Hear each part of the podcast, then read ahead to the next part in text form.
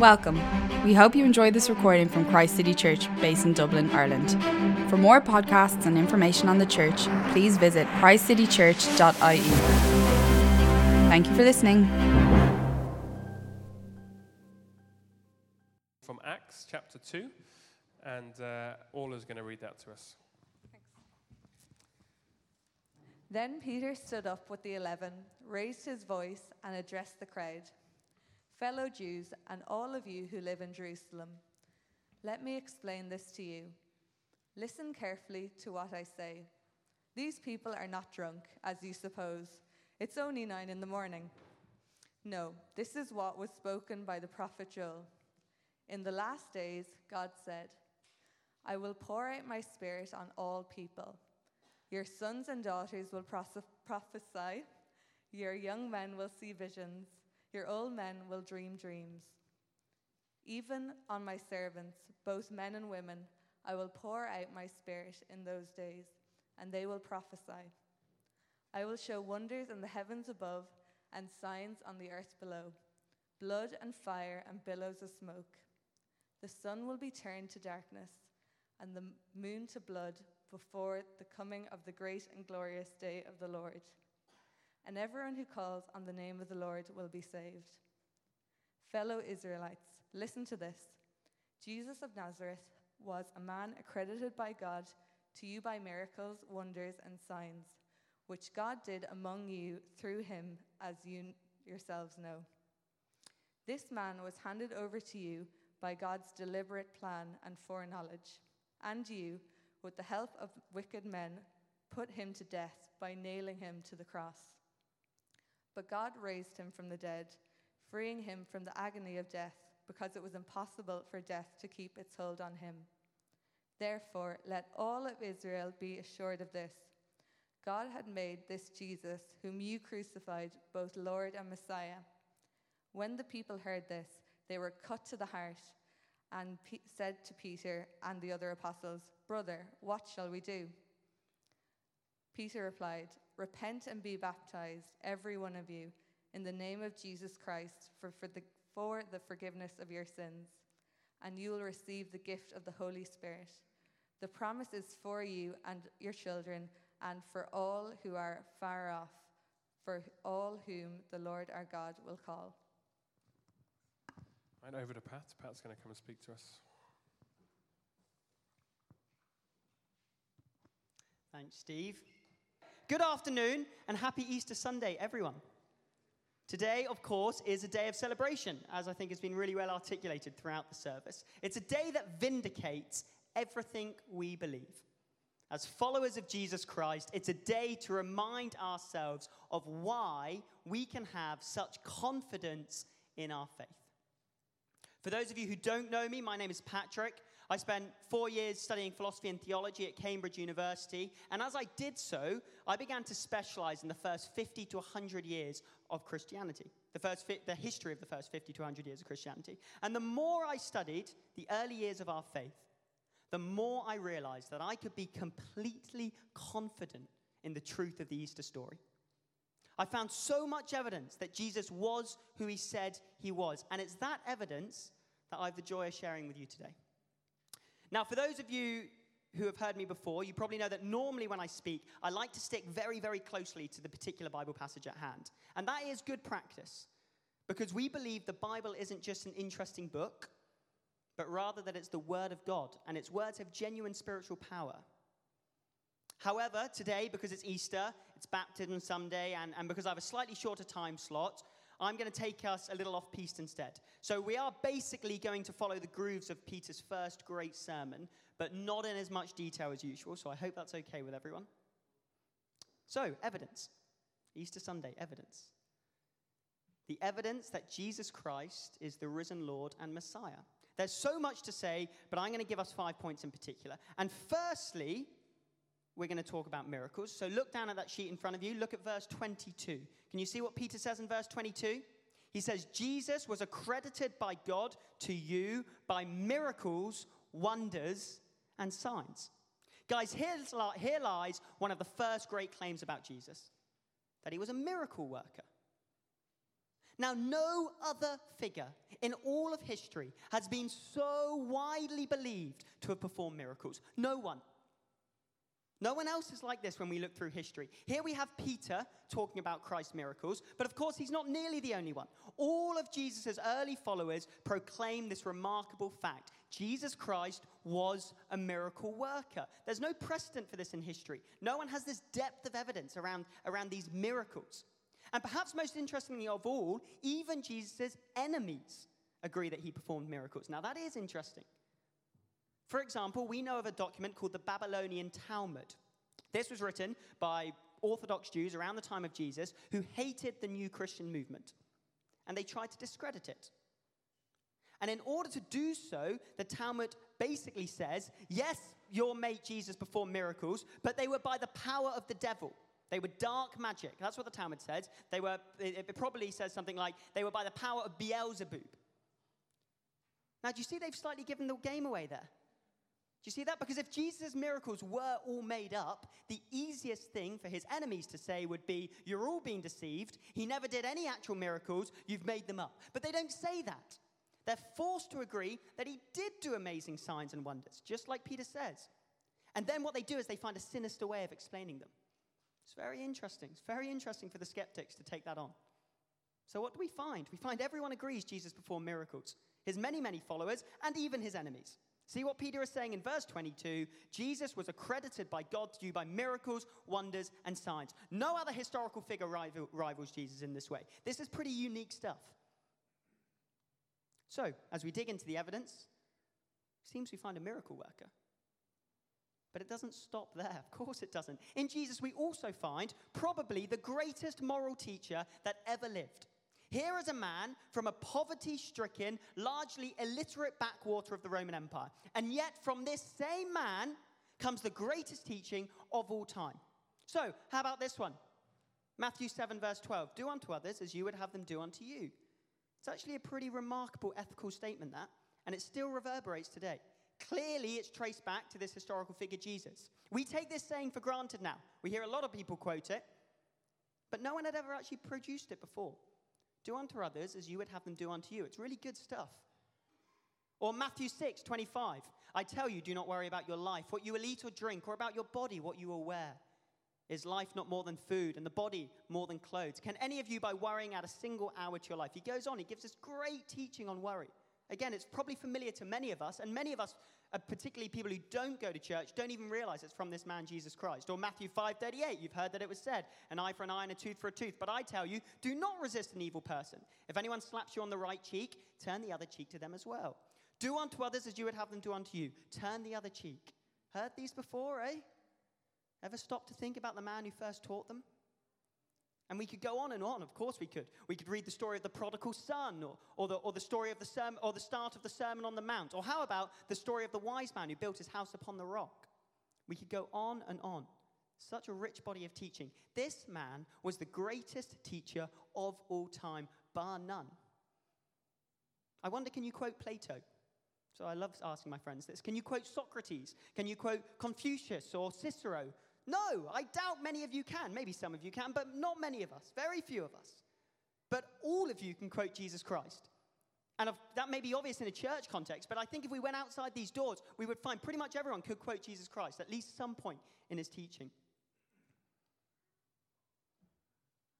So, unlike all those other blokes, Cicero, Socrates, Plato, great though they were, unlike all those other blokes, also note that Jesus probably never received any formal education. And then on top of that, he's not even famous for his teaching. He's, that's not even remotely what he's most famous for, great though it was. It's almost like another thing he did on the side while coming to die and rise again. So we haven't, we, we've talked about his miracles. We haven't even talked about his resurrection. We haven't talked about the prophecy. We're about to get there. But here so far, we've got these miracles and then we've got this teaching. Do you see what Peter is saying here in Acts 2? He's saying, friends, the evidence is building up. And what we say today is that the Easter story is not wishful thinking, it's truth. It's true. Of course, it doesn't stop there. So, do you see what Peter does in verses 17 to 21? What he does in 17 to 21 there is he quotes the Old Testament. And effectively, what he's saying is, guys, all this remarkable stuff that you've witnessed, it wasn't even a coincidence. It was all planned, it was all predicted and prophesied. And indeed, that is exactly what we find when we look at Jesus Christ. It is absolutely remarkable how accurately Jesus Christ fulfills various Hebrew texts written between 600 and 1500 years before he came. Again, there is no other historical figure who comes even remotely close to fulfilling prophecy in the same way that this man Jesus Christ does. Now, just a quick point do remember that for prophecy to be effective, it needs to be predictive, not prescriptive. So you couldn't have an Old Testament prophecy saying in 30 AD in the blue building in Galilee at 2 p.m. a man is going to say I'm the savior because all that you would, all that would happen is at 30 AD uh, in 30 AD at 2 p.m. in the blue building in Galilee you get a rake of chances rocking up and saying I am the savior. I'd probably want to be one of those guys. Anyway, you see the point. There does need to be a little bit of vagueness to prophecy so that you don't get numerous people actively going out their way to fulfill it. You need to be able to look back on it and then realize, ah, oh, of course, look, that was fulfilled. It has to be predictive, not prescriptive. And that is what we find with Jesus Christ. When we peer, when we peer into Old Testament prophecy with a genuine attention to detail, we find something absolutely remarkable. So let's start with the, uh, let's start with the prophecy that Peter references here in front of us. See verse 20 and 21 in front of you? See what it says? It says, The sun will be turned to darkness and the moon to blood before the great and glorious day of the Lord. And everyone who calls on the name of the Lord will be saved. This is taken from a book called Joel, and it's unquestionably written many, many years before Jesus. And interestingly, it seems to be using the language of a lunar eclipse. In fact, many other ancient documents speak of lunar eclipses in the same way. So, do you hear what Joel is saying? He's saying hundreds of hundreds of years, hundreds and hundreds of years before Christ. Joel is saying that on the great day of the Lord, a day when people will begin to call on him and be saved, and isn't that exactly what happens because of Easter? On that day, there will be some crazy phenomenon where the sun goes black and the moon goes red. A lunar eclipse, if you like, to signify this great day. Well, in 1990, enter Sir Colin Humphreys, a professor of physics at Cambridge University. Now, being an astronomer, Humphreys worked out a groundbreaking method to accurately date all the lunar eclipses that have happened throughout history in the area around the Middle East. And I love this. What did he find? There was a lunar eclipse across the Middle East on Friday, April the 3rd, 33 AD, between the, uh, between the time of 6.20 and 7.10 p.m., the date of the far- Passover festival, the very date that Jesus Christ was crucified. So when you hear Joel, hundreds of years beforehand, saying the sun will be turned to darkness and the moon to blood. And when you hear all the biblical writers saying, yes, it was amazing, the sky went black and the universe shuddered as Jesus died on that cross, I hope you begin to realize something utterly remarkable that this man, Jesus Christ, fulfilled prophecy in a way that no other historical figure ever has before and ever will again. And of course, it's not just Joel. That's just a that's just one. That's, a, that's one of so many. The Joel text is one of so, so many. And as I say, I could stand up here talking about how Jesus fulfilled prophecy for hours on end. And you know me, I'm very long winded. I could, and I very happily would, but I'm not gonna. So, in your own time, maybe this week, read Isaiah 9. Read about the child who will, be, who will come from an obscure backwater called Galilee, and yet will be called Mighty God. Do you know how radical a claim that is from a monotheistic Jewish text? Yet it's exactly what happens all those years later. Jesus comes from Galilee and is called Mighty God. Or better yet, read Isaiah 53, probably for me the most striking one. Read about a divine character who will one day die specifically for the sins of his people, but will then live again. In fact, it doesn't just say he will die. In Isaiah 53, it's more specific than that. It says he will be pierced for our sins. 300 years before the Carthaginians have invented crucifixion, and here is Isaiah saying this suffering servant character will be pierced for us for our sins. Pierced. We find similar language in Zechariah 12. Again, all ancient texts, hundreds and hundreds of years before Jesus. Zechariah 12 says God's coming down to Jerusalem. And Zechariah 12, verse 10, it says, They shall look on me, the one they have pierced. God being pierced. Such a specific verb, pierced. Or, and as I say, there are many, many more, but this will be my last, the, the last, the last one we'll look at. Check out Psalm 22. Maybe that's the best of all, actually, Psalm 22. Here we find King David pouring out his heart to God, and the New Testament tells us that King David is a sort of prototype for Jesus Christ. His whole life was a foreshadowing of the greater King David who is going to come, Jesus Christ. And so we shouldn't be surprised that in Psalm 22, one of David's great songs, he says, listen to this, he says, he says, dogs surround me. A pack of villains encircles me. This is Psalm 22, many, many, many years, hundreds of years before Jesus. Dogs surround me, a pack of villains encircle me. They pierce my hands and my feet. All my bones are on display. People stare and gloat over me. They divide my clothes among them and cast lots for my clothing. They pierce my hands and my feet. Do you think that's accurate prophecy of what will happen to Christ? Well, according to Acts, Peter does. And I certainly do too. So let's recap. There is so much evidence that Jesus Christ performed miracles. A lot of evidence around miracles, immeasurably more than for any other historical figure. Then this same man produced probably the greatest moral teaching anyone has ever delivered. We looked at his teaching, so there's his miracles, there's his teaching, but of course it doesn't stop there because it wasn't a coincidence that Jesus Christ performed miracles and taught with divine authority. It was all pre- predicted in advance. Jesus Christ of Nazareth fulfilled prophecy in a way that no other historical figure ever has. This is a unique man. You can see why billions of people throughout history have called him Lord and Savior. Friends, what we say on Easter Sunday is that the Easter story is not wishful thinking, it's true. And then we haven't even spoken about the resurrection yet. So let's, let's bounce on. Resurrection, eh? So the evidence for the resurrection, again, where to begin? Again, much like the other three points, I go on and on through evidence after evidence, but I won't. And it's on the condition that you don't mistake shortage of time for shortage of evidence, because there's so much. Well, there's many arguments for the truth of the resurrection, but one particularly telling argument arises when we ask, where did the body go? Now think with me. No one who was simply apathetic to Jesus' cause, who just wasn't really bothered by him, would have gone through the extreme lengths of stealing and then concealing this desperately sought after body. So that leads us with two options. Either Jesus' followers stole the body, or Jesus' enemies stole the body. But we know his enemies couldn't have stolen and hidden the body because they then spent the next century appalled and disgusted by the new Christian movement and desperately trying to discredit it. The Jewish establishment hated Jesus because he revolutionized their Orthodox religion.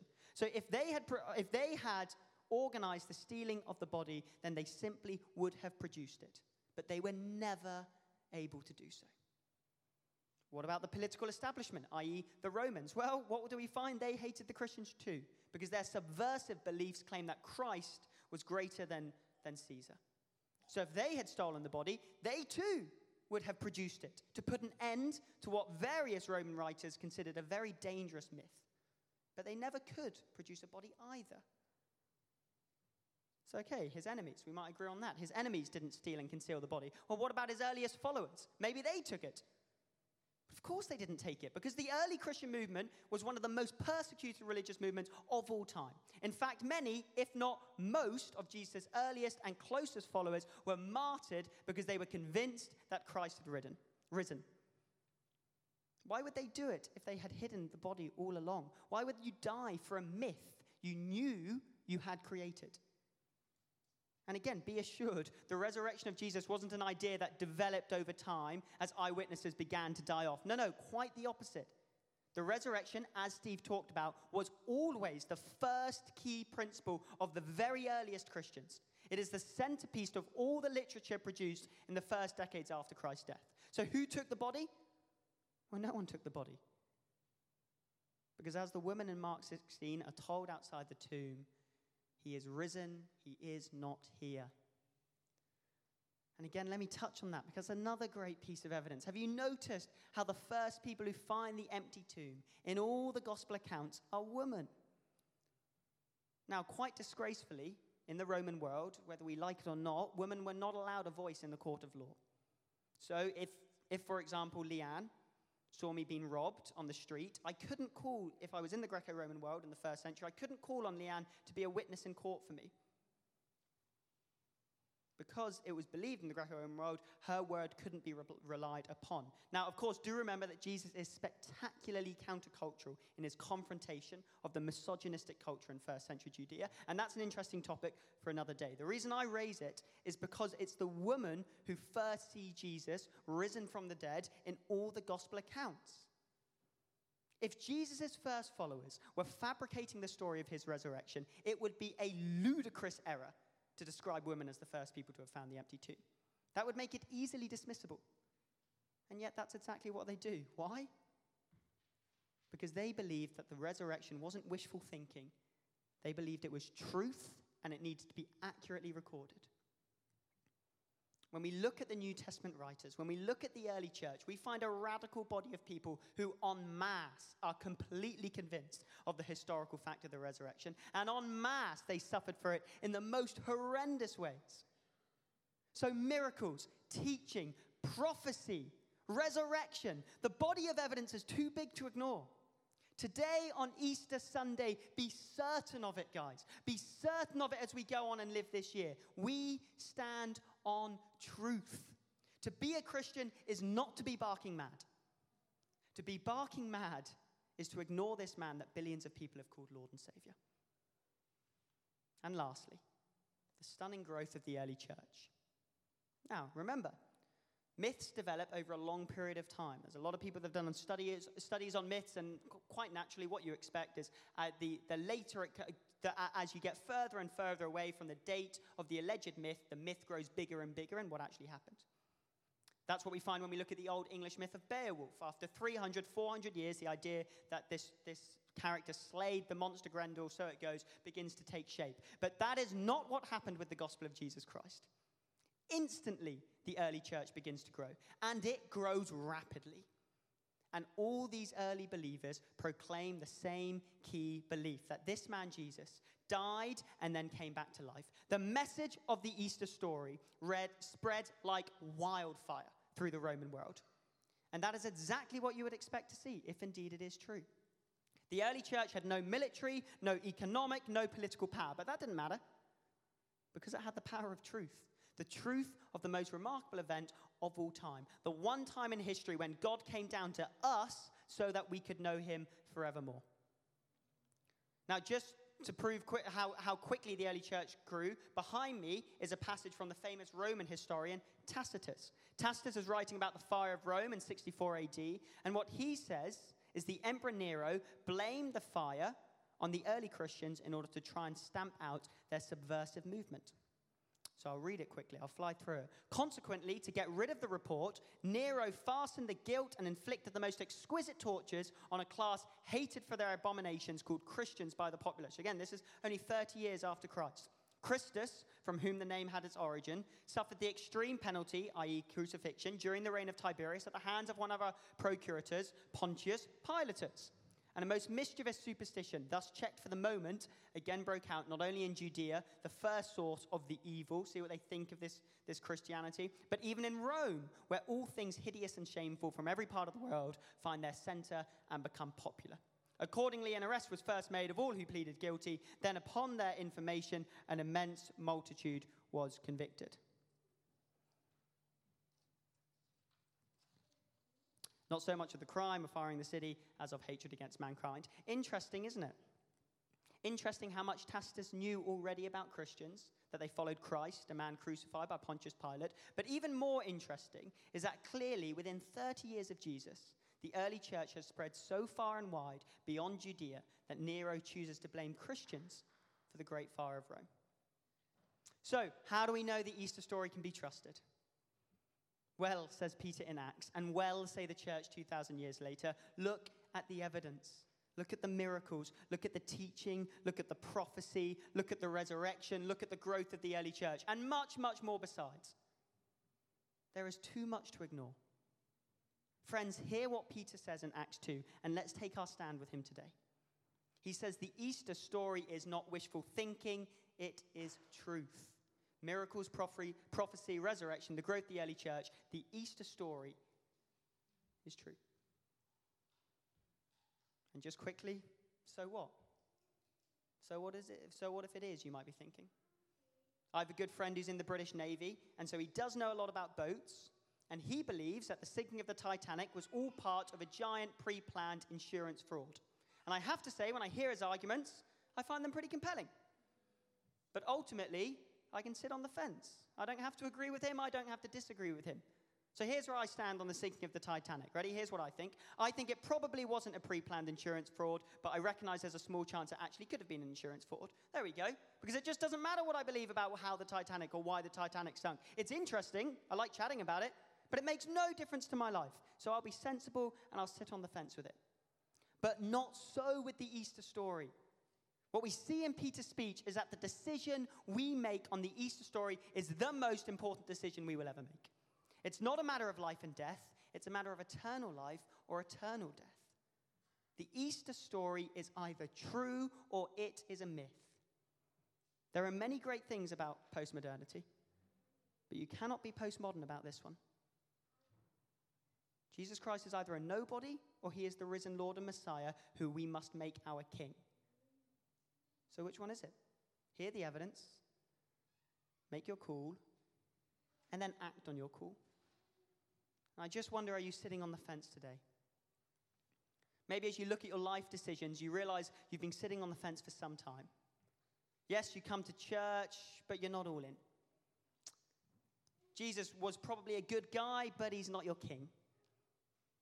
Instead, you're nice and moderate and balanced, and you sit on the fence. It's so easy to do.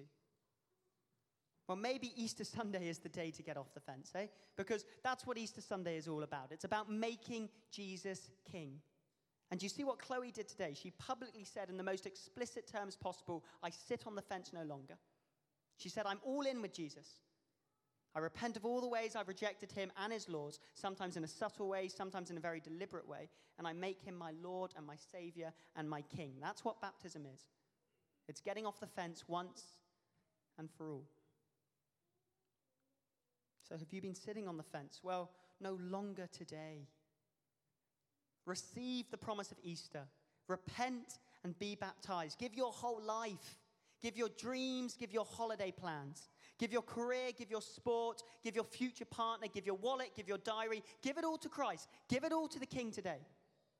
Today is all about the good news of Easter. Also, do hear the warning of Easter. We see that in verses 36 and 37. You might like to read that in your own time. We see that the warning of Easter is that actually the Christ we killed has come back to life. And that means that one day we will meet him personally and he will hold us accountable for how we have treated him. The question of Easter is He is the risen king, but is he your risen king? We have a lot of non commitment, partial commitment in our society. But there's no room for that at Easter. The resurrection is either myth or it's truth. And if it's truth, then that means Christ is indeed the King of everything. Maybe this May, with all the activity around Renew Month, maybe it's a time to truly make him your King. To renew your heart, to renew his authority in your life, to renew his kingship. I was thinking, we, yeah, we, we, we do New Year's resolutions. It's the icebreaker every year and has been for five years. We do New Year's resolutions. Why, why, not, do, why not do an Easter resolution? So, Easter Sunday, a chance to go back to basics, to remind each other why we believe, and hear Peter's first sermon. Why do we believe? Because of evidence because of his miracles, his teaching, the prophecy he fulfilled, his resurrection, the growth of his church, and then so many other reasons besides. I've only scratched the surface today. Because Easter Sunday, it's not wishful thinking, it's true. He's risen, he is risen indeed. Hallelujah. Let's pray. Lord Jesus, we thank you so much for everything you left behind so that we could see and know you now. And most of all, Father, we thank you that you rose again. And we just pray that you would help us to believe with all our hearts. Lord, we think what the man in Mark Gospel cried out to you. I believe, Lord, cure me in my unbelief. And would that be the story for us? And would that be the story this May? Would it be a powerful month with Renew Week, Renew Month? In Jesus' name we pray. Amen.